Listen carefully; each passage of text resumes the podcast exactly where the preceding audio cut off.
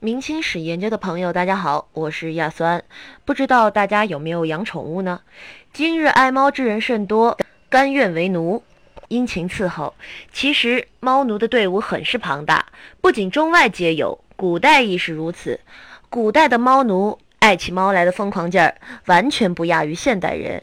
上到天子，下到百姓，对于伺候自己的爱猫，既有心酸，又有甜蜜，不足与外人道也。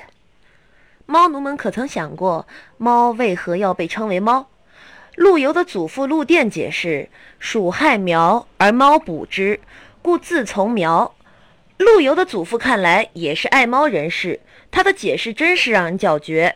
原来猫大人在古代还是保卫庄稼的战士，他的名字里暗藏着苗，隐隐透露着往日勤劳人民的光辉事迹。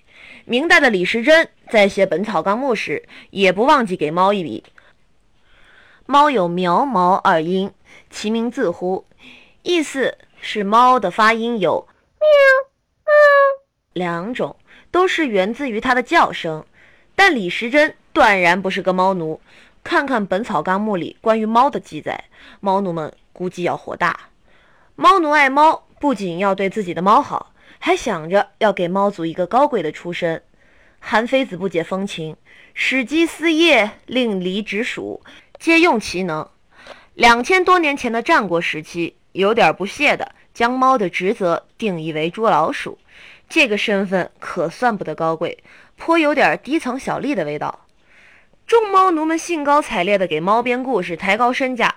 宋人《尔雅义》记载了一个关于猫的来历的说法。猫乃小兽之猛，初中国无之，世事因鼠聂佛经。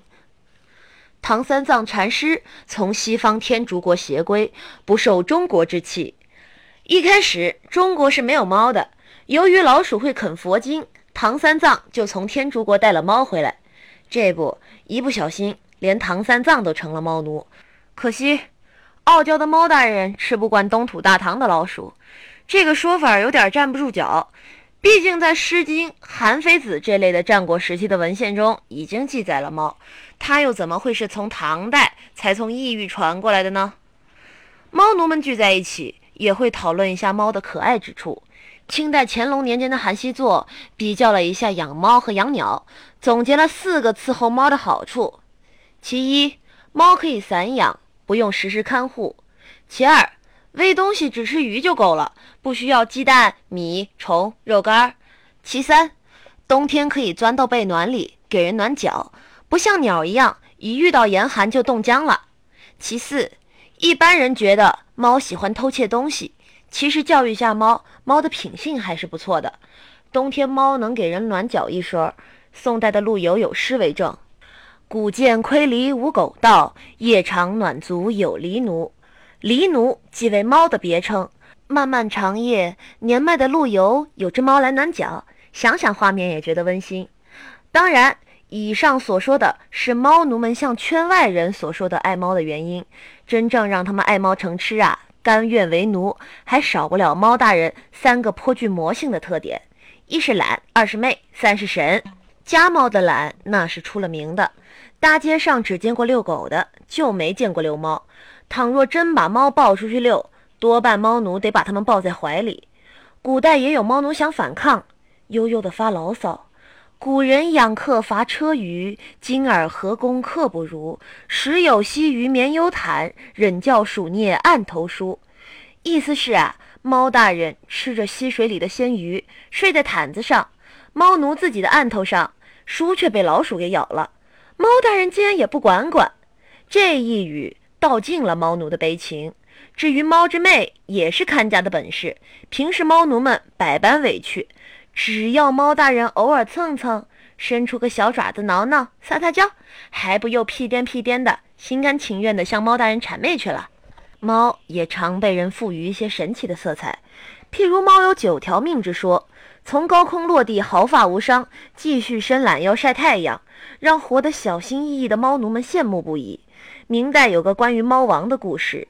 景泰初年，有人从西域进贡一只猫，途经甘肃的一个驿站，就有人纳闷儿：这猫有何神奇之处，要进贡给皇上？进贡的人当晚就给猫扣了个铁笼子，放在一个空置的房间里。第二天一看呐，铁笼边趴着几十只死老鼠。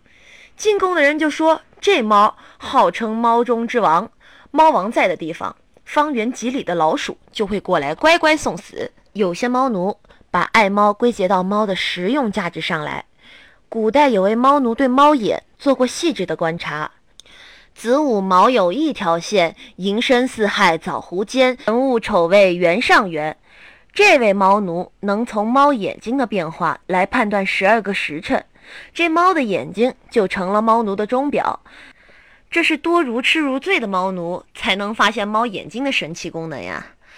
天下的猫奴是一家，不仅平民爱猫成痴，皇宫里的帝王天子也甘当猫奴。天才木匠明熹宗皇帝。专门给他的十几只猫安排住所，有专门的人伺候这些猫大人。明熹宗从来不把猫当外人，像是宫里的小孩一样对待。见到公猫叫小厮，见着母猫叫丫头。